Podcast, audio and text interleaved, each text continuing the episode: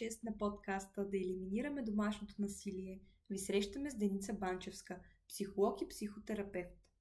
Тя говори за психологическото подчинение и за проявленията на несигурността и безпомощността в личностите на насилника и жертвата. Деница насочва вниманието към необходимостта от това жертвата да осъзнае своята индивидуалност и право на избор. Привет, Деница! Много благодаря за отделеното време и за енергията от ваша страна. Моля, представете се накратко, коя сте вие и професионално с какво се занимавате. Здравейте, казвам се Деница Банчевска. Аз съм психотерапевт.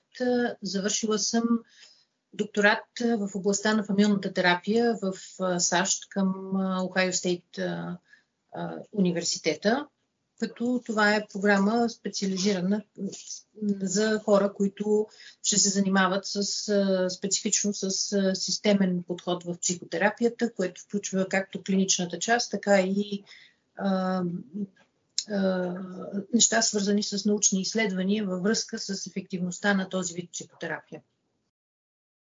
От а, 6 години насам съм си в България и практикувам вече у нас като психотерапевт. Много опит имате. Благодаря. Първо ще ви задам въпроса. Знаете, че споделихме с вас разказ на жена, която е била потерпевша на домашно насилие. Как бихте коментирали и анализирали ситуацията? Начина на развитие на отношенията, поведението на насилника, поведението на жертвата, както и развоя на самата ситуация и евентуалният завършек? Аз бих казала, че а, записа на тази жена е всъщност един изключително класически пример за това какво се случва в а, а, браковете или връзките с домашно насилие.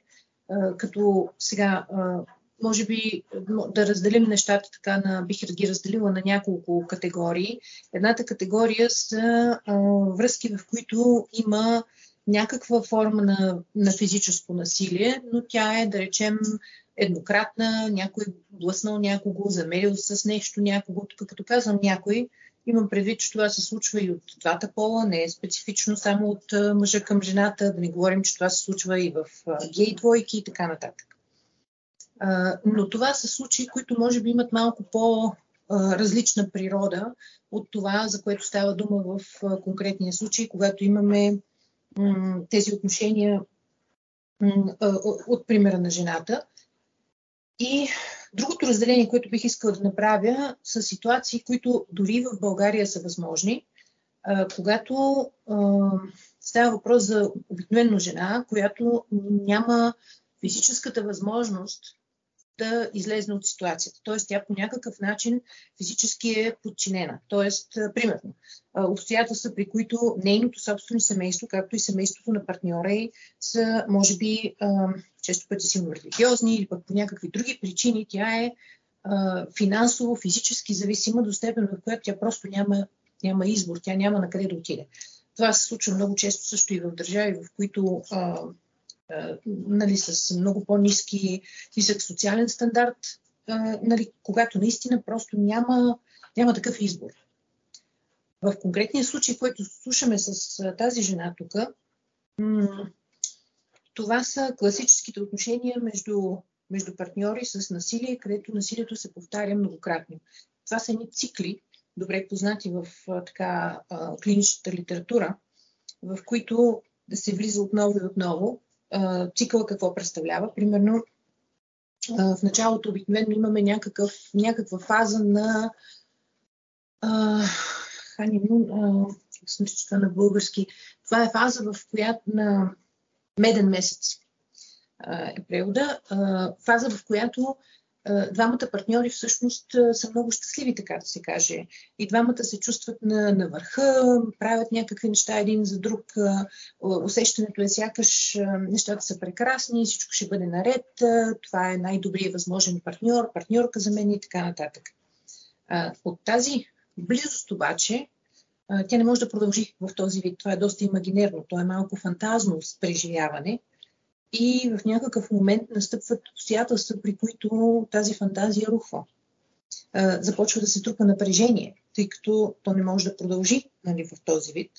И от натрупаното напрежение в един момент експлодира под формата на някакво, на някакво насилие. А, сега, колко е силно насилието, обикновено в началото на връзките то е малко по-слабо, с времето нараства.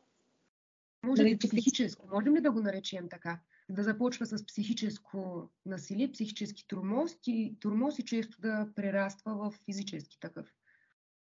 А, да, възможно е, възможно е, макар че това не винаги е така, но да кажем, че е възможно. Също така е възможно да имаме този процес без физическо насилие, само с емоционалния турмоз, с психическия турмоз, който ескалира понякога до, до изключително така опресиращи, болезнени ситуации, нали, в които а, те влизат отново и отново. И след избухването на това нещо, а, следващия, следващия етап е, нали, нещата се успокояват, оталожват и след това те отново влизат в тази фаза на меден месец. И така този цикъл се повтаря. Сега в конкретния разказ на жената, например, ставаше въпрос, тя спомена нещо от порядъка на около месец или 25 дена, ако не се лъжа, нещо от сорта. Сега, дали точно това ще е периода за всяка двойка, няма значение. Нали? Може да бъде и малко по-къс, може да бъде и по-дълъг този период. Това не е толкова важно. Просто обаче, че винаги има тази цикличност в отношенията. Един безкрайен кръговрат. Да, в който те, те, а, те влизат отново и отново. А, това също така обославя един, един друг елемент а, от отношенията, нещо за което чухме от нея. Примерно тя говореше как а, а, дори след като е била прията в болница, след опита за самоубийство, тя се връща обратно при същия мъж. И тук имаме тази жена, която го е преживяла това нещо и тя самата се чуди и казва, това е много странно, че аз се върнах обратно там. Тя самата дори има трудности да разбере този свой избор. Но тук може би важното нещо е да отбележим, че този избор е свързан с този кръговрат. Най-често това, което се случва, е веднага след насилието, особено когато то е било по-драматично. Ако, ако тя потърси помощ, да речем отвън, докато получи тази помощ, докато се случи нещо, те минават в друга фаза на цикъла. И тя вече не е в същото състояние, в което иска да се спаси, да избяга, той да бъде наказан, ограничен, да се разделят, да се оттегли.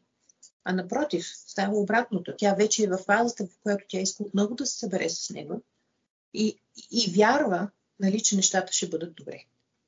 Има определен период, в който всъщност трябва да се подаде ръка мигновенно на потърпевшия. Така ли да го разбираме?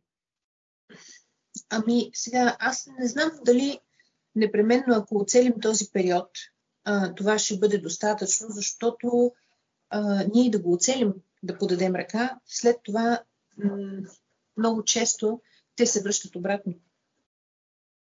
А, нали, нещо трябва да се случи друго, по-разтърсващо, по-драматично, за да може а, тя да вземе решение най-накрая нали, от, за, за последно нали, да, да тръгне да прави нещо различно. Както и в случая. Нали, тя казва, това са толкова години. Аз малко се обърках от записа, защото тя говореше, че преди 5-6 години е започнала връзката с този мъж, а след това в един момент на разказа казва, там нещо от порядъка на 10 на 11 години е била в това насилие. Сега не знам тук дали ставаше дума за бащите на двете и различни деца, но така или иначе, тук говорим за, за години.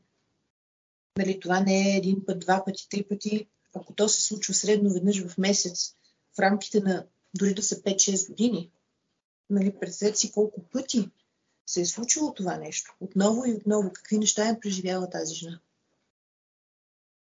разбирам напълно.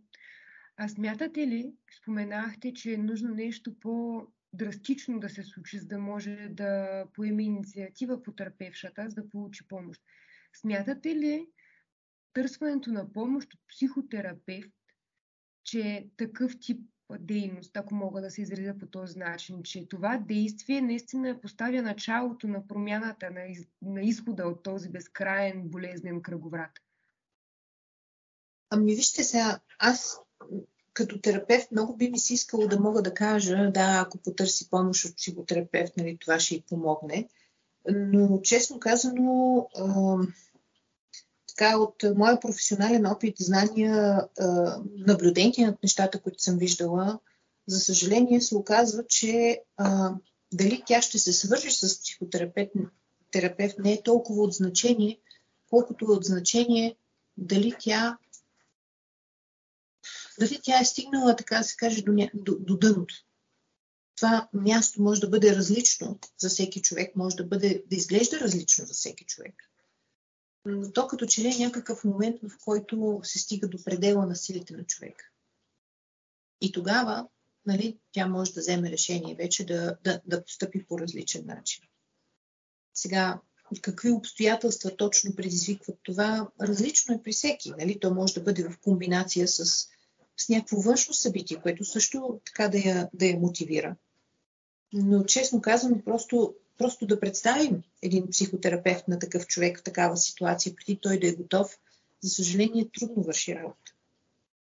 Нали, даже в конкретния случай самата тя казва как а, имала приятели в самото начало, още които си казвали тази връзка не е за теб, той е избухлив, нали, трудно се живее.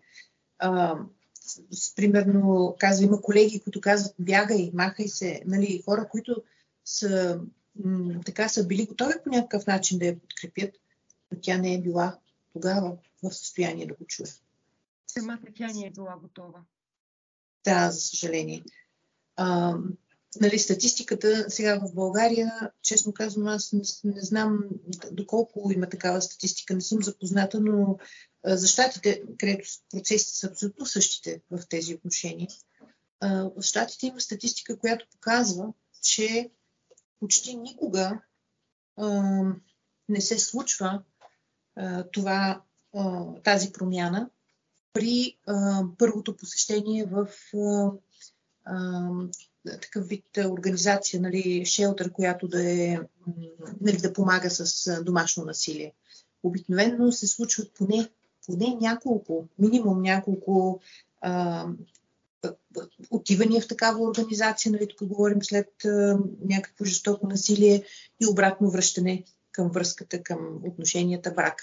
И това се повтаря, нали, пак повтарям, няколко пъти минимум, преди да може някой да да направи промяната. А в какъв момент или по-скоро на какъв етап потърпевшите търсят помощ от психотерапевт? Какъв е вашият опит в практиката? Честно да ви кажа, а, сега, а, тук има малко разлика между това какъв, за какъв тип практика говорим. Аз в момента съм в частна практика. Почти, почти никога не виждам такъв тип хора в частна практика.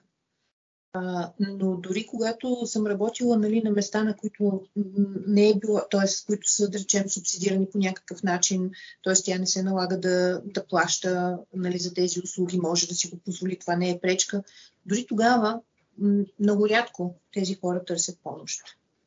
Защото а, мисля, че там има страшно много чувство на срам. За съжаление, а, част от проблема е, че не толкова дали физически една жена в такава ситуация има избори.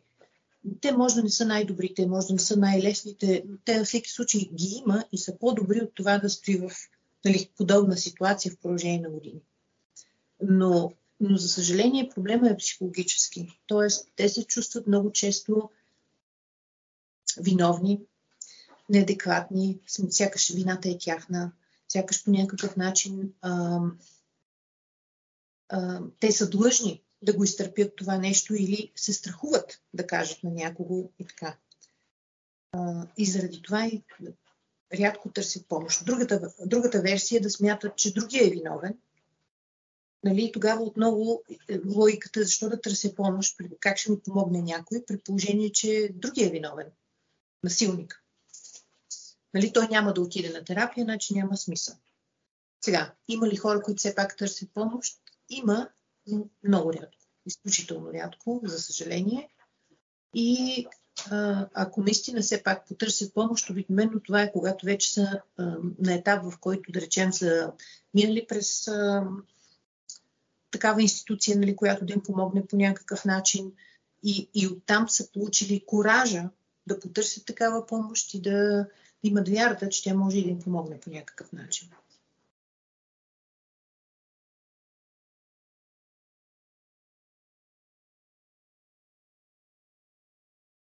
А, чуваме ли се, че за момент сякаш нещо прекъсна? Да, прекъсна, за това ще ви помоля да повторите до момента. Споменахте за институциите, че когато потерпевшите са получили помощ от институциите и това по-скоро ги мотивира да потърсят помощ от психотерапевт. Ако може оттам да продължите. Ами, също аз казвах, че, че много често тези институции дават кораж на хората, които са потърсили помощ, да, да потърсят и психотерапевтична помощ. Нали, и оттам вече е възможно нали, да тръгне този процес. Да осъзнаят, че и те самите имат върху какво да поработят, да осъзнаят, че нали, да, да, така, да се отървят, отърсят от срама, който чувстват, нали, за да, да тръгнат да правят нещо за себе си. Съжалявам да чуя, че малка част от потърпевшите реално имат смелостта да потърсят помощ и всъщност се срамуват. Може би ако публичният сектор помисли по въпроса и организира нещо, примерно помощта от психотерапевт да бъде по-достъпна или финансирана по някакъв начин, биха били нещата по различен начин, но на този етап е извън нашите компетенции това. Нашата цел е да популяризираме и да се увеличи мащаба, да се запознаят повече слушатели и граждани, да заемат гражданска позиция относно този социален проблем. Да. Стигаме към следващия въпрос или желаете нещо да добавите? Ами аз бих искала да добавя нещо, за което рядко се говори и което не знам в каква степен тук в България е популярно, сякаш не е така от моите наблюдения.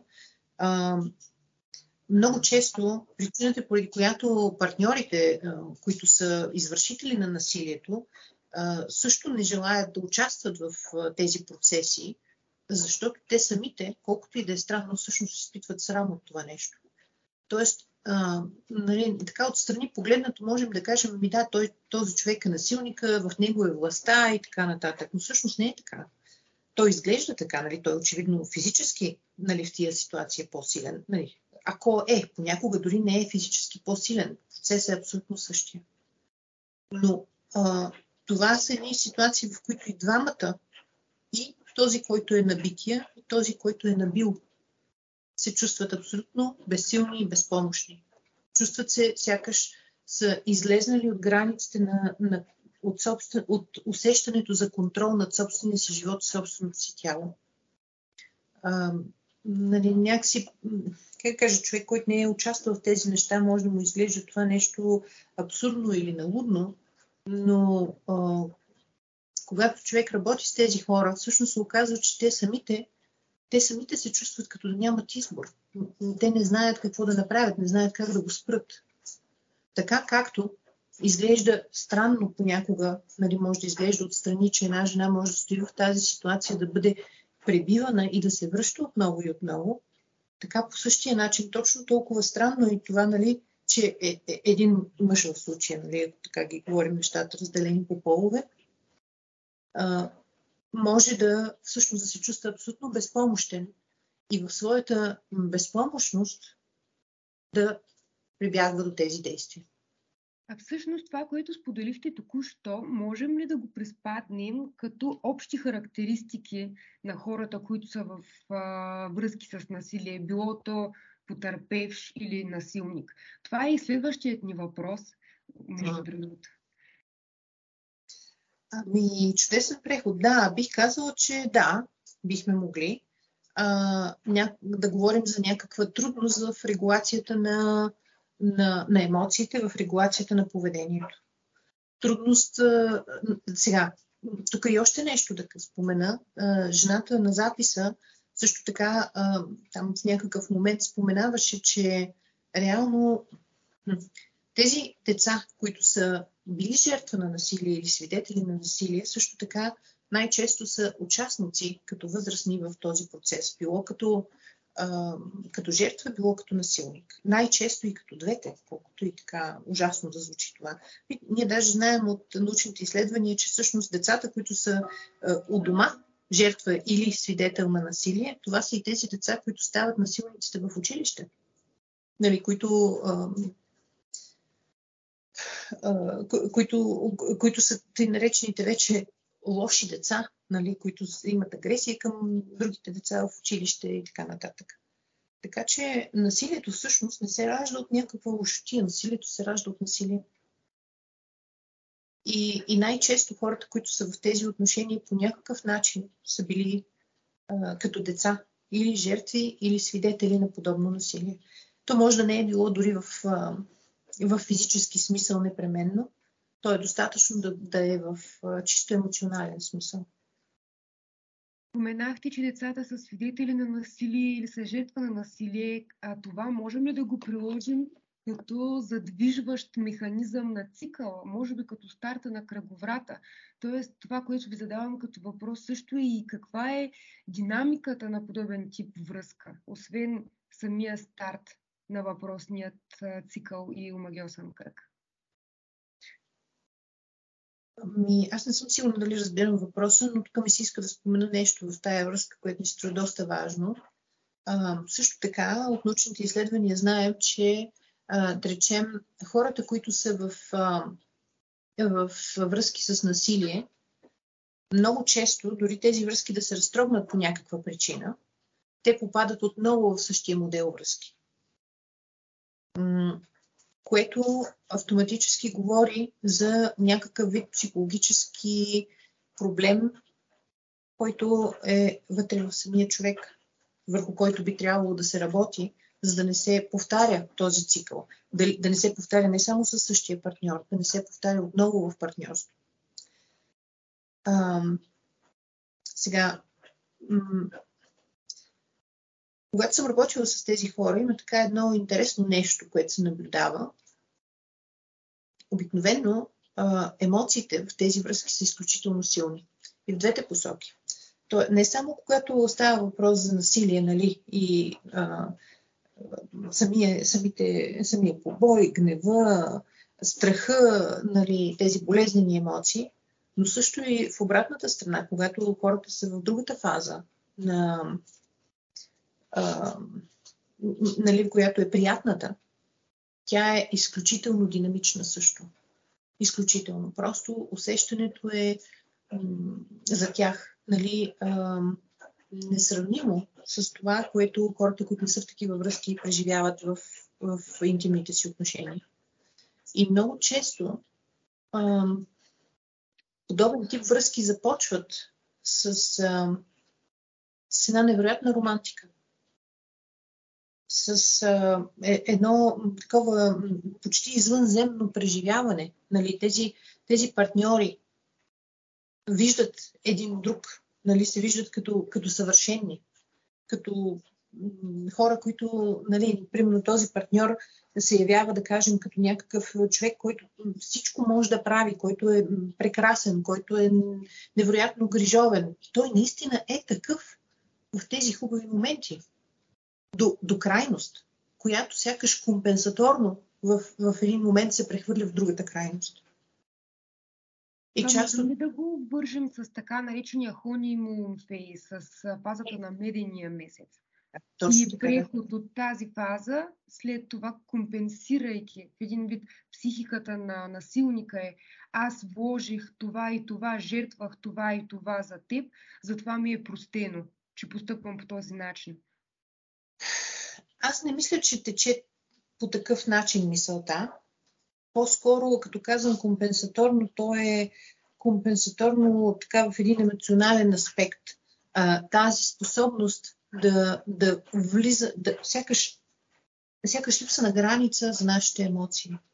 Нали, примерно един човек, който е малко по-балансиран, да кажем, в някакъв момент, когато ни се случва нещо, примерно да кажем нещо много хубаво, много приятно, желано, обикновено ние си задаваме също така въпроса колко това е реалистично. Нали, имаме спомен също така за трудните неща в живота. И по този начин нали, така да се каже, някакси балансираме емоционалното си състояние, даваме си сметка, да, това е един хубав момент, но има и други моменти, нали, те се редуват, живота е такъв и не изпадаме, не се губим в тази крайност на, на медения месец или пък на, на прекрасното преживяване.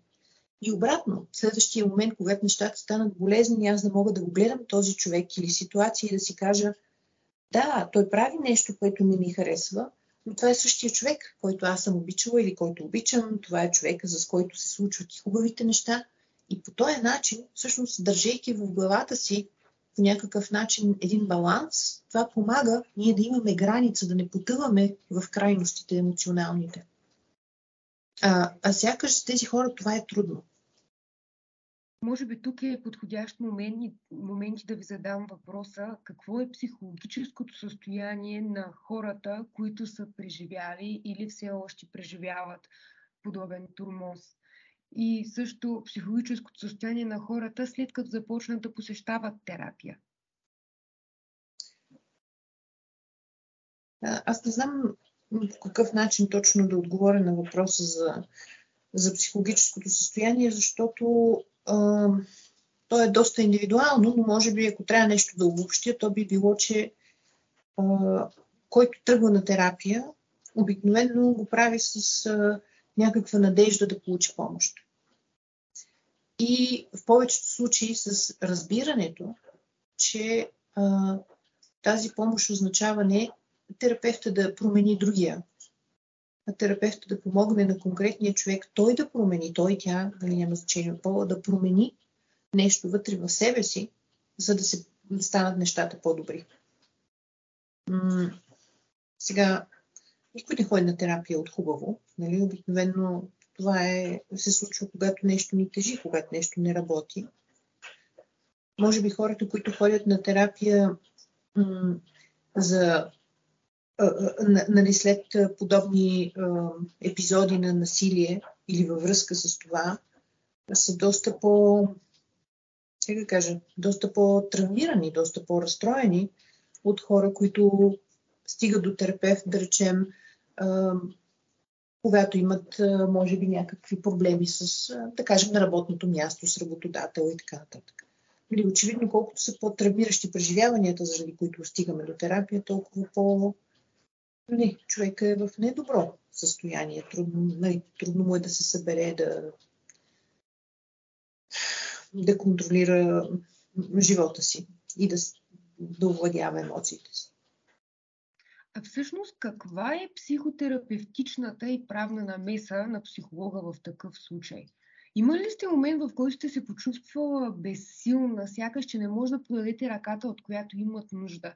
Осъзнават ли всъщност потърпевшите, че по-скоро трябва да работят върху себе си, върху това, което им тежи, да го изживеят и преживеят, а не, че вашата подкрепа и помощ е насочена към насилникът и че трябва да промените по някакъв начин него? Ами, сега, тук сякаш има няколко въпроса, нали, различни в това. М- сега, правна намеса психотерапевта не може да има, нали, поради проста причина, че това не са, не, нали, да, не е на... Визираме дали насочвате към конкретни институции по-скоро, към тази част от въпроса. Да, значи хора, които са в, нали, които имат необходимост от подобно нещо. Разбира се, за това са и институциите. Те помагат в това отношение. А, колкото до какъв е процеса, ами процесът е да помогнем на човека а, да осъзнае този, нали, този цикъл, през който минават. Независимо за кого от двамата говорим, дали говорим тук за насилника или за потърпевши. И за двамата е важно да осъзнаят как се влиза в този цикъл, какво се случва, как те стават всъщност и двамата жертва на този цикъл.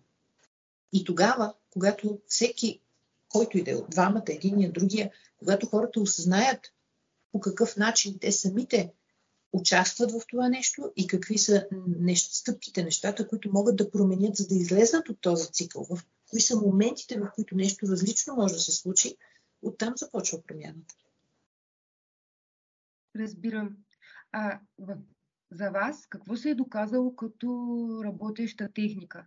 с потърпевшите, с които сте работили до сега? Именно тези неща, за които говорим. Да, да. И аз не знам дали има някаква специална вълшебна техника, която из, така ще помогне на всеки, но, но най-вече за мен това е разбирането на всяка една от страните.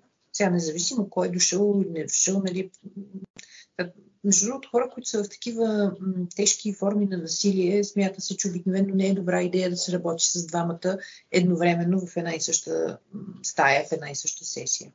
Дали, поради а, изключително така е, високия риск от а, ескалация. Нали, Тоест, за да не стигнем до там, че да, да предизвикаме, без да искаме нали, подобен вид ескалация на сила, включително в нали, в терапевтичната сесия, за да може хората все пак да са в безопасност. Тоест, когато, когато нещата са толкова сериозни, когато има продължително, продължаващо домашно насилие, нали, не се препоръчва работа с двамата едновременно. А, а вече какво се прави с тях? Ами, всеки да си осъзнае своята част и какво може да направи за нея. Тук не става въпрос е, да си говорим кой е виновния и кой е невинния, а какво може да се направи. Примерно въпросният насилник може никога да, да не иска да стъпи а, за каквато и да е помощ, може да не иска да направи нищо, може да не иска да дойде. Окей, няма проблем. Това е негов избор. Нали? Но ако тя иска да направи нещо, седи въпросът тя как може да се защити. Нали, какво може да направи, за да а, на първо време, първо да се защити и да излезне от това състояние, а след това вече от, нали, от тая позиция на безопасност да видим какво може да направим да се променят нещата така, че да не попада отново в такива отношения. Вие силно подчертахте и съм склонна да твърдя, че всеки би се съгласил с вас, че наистина абсолютно всеки един казус е индивидуален и няма база на сравнение, може би, от казус до казус. Но все пак да ви попитам, какъв е първият признак или по-скоро какви са първите начинки на токсична връзка? Можем ли така да, да го приложим като някакъв вид обща характеристика на тези първи начинки? Отново да спомена, всички предполагаме, че има и индивидуалност, дори в самото начало. Но все пак, ако можехте да посъветвате слушателите за какво да се оглеждат като предпазна мярка, какво би било то? Ами сега, вие понеже споменахте токсична връзка, а, може би все пак да уточним, аз, нали, токсична връзка може да значи нещо друго, нали, но а, когато говорим все пак за, за насилие, независимо дали то е физическо или е емоционално, всъщност ние говорим за прекрачване на граници. Това са границите на, на личността, така да се каже. Дали ще са физическите граници на тялото, или ще са емоционалните граници. Примерно, ако аз започна да, да обиждам партньора си, например, да, да го назовавам с някакви имена, е, нали, нарицателни, това вече е прекрачване на граница. Тя е форма на прекрачване на граница. Нали, Тоест, тук вече се губи уважението към личността на партньора, към неговия свободен избор.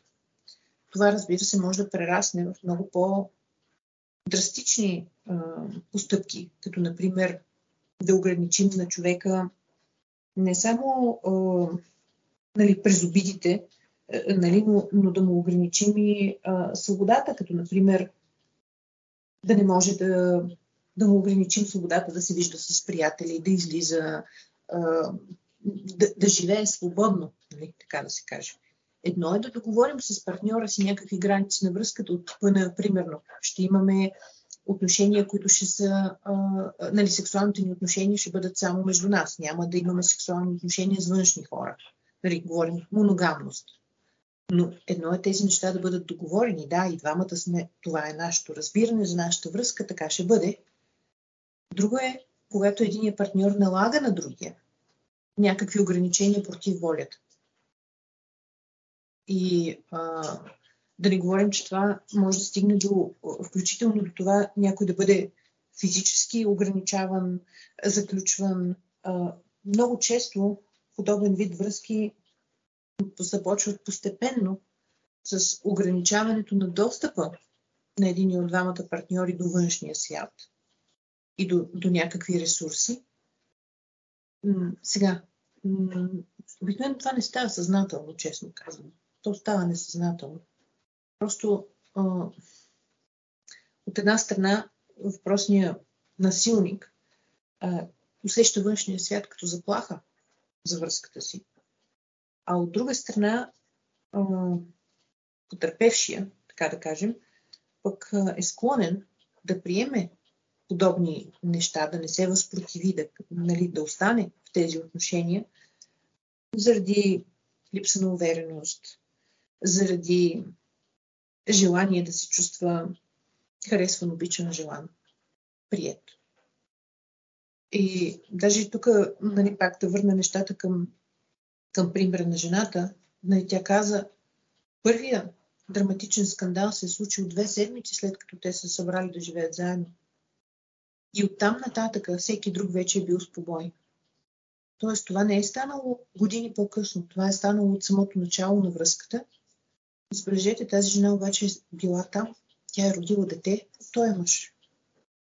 Нали, това, за да може да се случи, означава, че по някакъв начин психологически тя е била подчинена. Разбирам. Предполагаемо в повечето случаи отношенията в къщи са режим на власт и подчинение, а не на равнопоставеност, което, така да кажем, е като основополагащо за попадане в този цикъл. А след като се потърси помощ, след като се намери изход от този безкрайен кръговрат, колко време е възстановителният процес? Колко време трае? Отново знаем, всички предполагаемо, че е индивидуално за всеки субект, но все пак, ако може по някакъв начин средно аритметично или как бихте отговорили на този въпрос? Ами аз а, няма да ви дам никакъв, а, никаква, как да кажа, за съжаление, няма да, никакъв, може би, удовлетворителен отговор, защото Въпросът не е само дали това е индивидуално, разбира се, това е едната страна, а другата е този процес, каква му е крайната точка. Тоест, в кой момент казваме този човек е окей. Okay. Всеки от нас си носи някакви призраци в гардероба, всеки от нас има някакви травми, травмички, някакви болезнени неща. В кой момент казваме, нали, този човек е окей? Okay? Не знам. Аз а, мисля, че това е много лично. Тоест, за всеки от нас тези нали, от нас, които ходят на, на психотерапия, принцип е човек отива тогава, когато чувства нуждата, когато нещо не работи, преработва го, минава време, може би нещо друго се появява. Нали, защото те нещата в живота винаги излизат. Ако не едно, ще е следващо и следващо. Много трудно ние не можем да дефинираме дори какво означава това да е приключил този процес на възстановяване. И това не е като някой да има, как да кажа, щупил си е кост и колко време отнема коста да заздравее. Нали? Това е много комплексно нещо. Отговорът ви е чудесен. Всъщност мисля, че дадохте почва на слушателите наистина да се замислят, включително и за себе си смея да твърдя. И последно, ако мога да ви попитам, смятате ли, че хората постепенно започват да осъзнават значимостта и мащаба на този социален проблем? И как бихме могли ние всъщност да подпомогнем? Ами, аз мисля, че има повече осъзнаване. Надявам се да има още повече, защото всъщност ако има нещо, което да помага, то е именно осъзнаването. Нали? От една страна, осъзнаването на хората в тази ситуация, че това не е, не е здравословен начин на живот, че не е нужно да бъде така, че има друг начин, че има избор.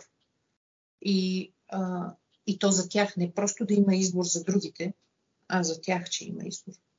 Много често нали, хората в тези връзки не, сякаш нямат а, самочувствието, увереността, а, щете и уважението към себе си, а, вярата в собствените си способности, че могат да живеят по-добре.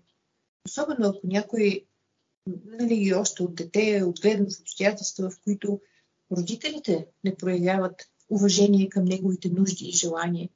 Как това пораснало дете ще намери партньор, който, ще, който да уважава нуждите и желанията. Нали, най-често, когато растем без нали, подобно отношение, без, без, когато растем с родители, които не уважават индивидуалността на подрастващото си дете, то, за съжаление, влиза след това в други отношения, където смята, че е нормално да е така. Или проявява съответното неуважение към партньорствата си.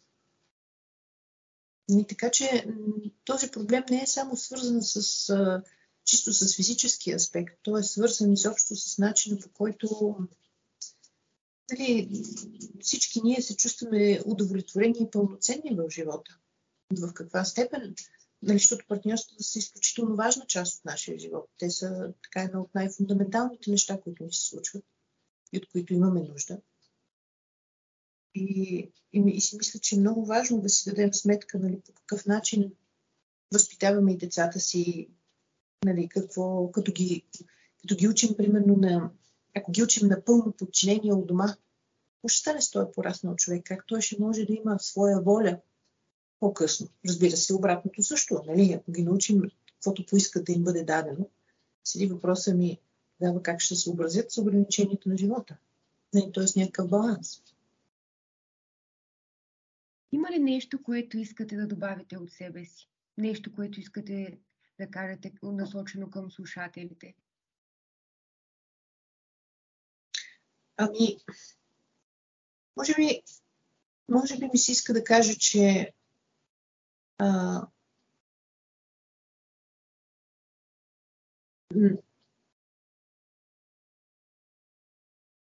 има нещо, което е свързано с а, така, общественото възприятие на а, специално на отношенията в а, двойките с насилие. Много често общественото, така социалното отношение имаме насилник, който е лошия, жестокия, отвратителния, непоносимия, неприемливия и имаме жертва, която самата дума жертва всъщност означава някой, който няма избори, някой, който няма какво да направи. А, докато ние възприемаме а, хората по този начин, ние ни им помагаме. За да можем да помогнем на един човек да промени живота си, да излезне от позицията на жертва, ние всъщност трябва да му покажем какви избори има. Да му покажем по какъв начин той неволно, разбира се, участва в това, което се случва или какво е пропуснал или може да направи различно живота си. Само така ние можем да му дадем някакви ходове за действие. Можем да му покажем по какъв начин може да си помогне и да излезне от тази ситуация на безсилие и на безпомощност. Както и жената в, нали, в, в, в записа. Тя самата, то, то, от самия запис ми това много ми харесва, то просто се вижда как не е въпроса в това тя имала ли различни избори преди 5 години от тези, които има сега. Въпросът е, че сега тя е тръгнала да прави различното нещо. Тоест, това е въпрос на нейното възприятие. Има ли тя избори? По същия начин и човек, който е от другата страна. Ако ние го третираме само като някой, който трябва да бъде наказан, то тогава ние отново го слагаме в същата позиция, в която той вижда отново само насилие и ще прибягва до насилие. А това се оправя по друг начин. Да има разбиране откъде тръгва това, какво случва с този човек, защо той се чувства принуден да действа по този начин. И през това може да му се помогне той също да стане далеч по-функционален и пълноценен и за себе си, и за обществото. Деница, за нас бе чест и наистина този разговор смятам, че е ползотворен и също така вдъхновяващ. Благодаря за отделеното време и съм сигурна, че наистина ще поставим промяната, ако мога така да го нарека, за повече гласност на този социален проблем и наистина ще подбудим гражданска позиция. Безкрайно благодаря. Аз благодаря за инициативата. Дано да има повече такива, за да може хората да, са, да стават по, по-съзнателни. Желая ви всичко хубаво и успех! Всичко добро на вас! thank you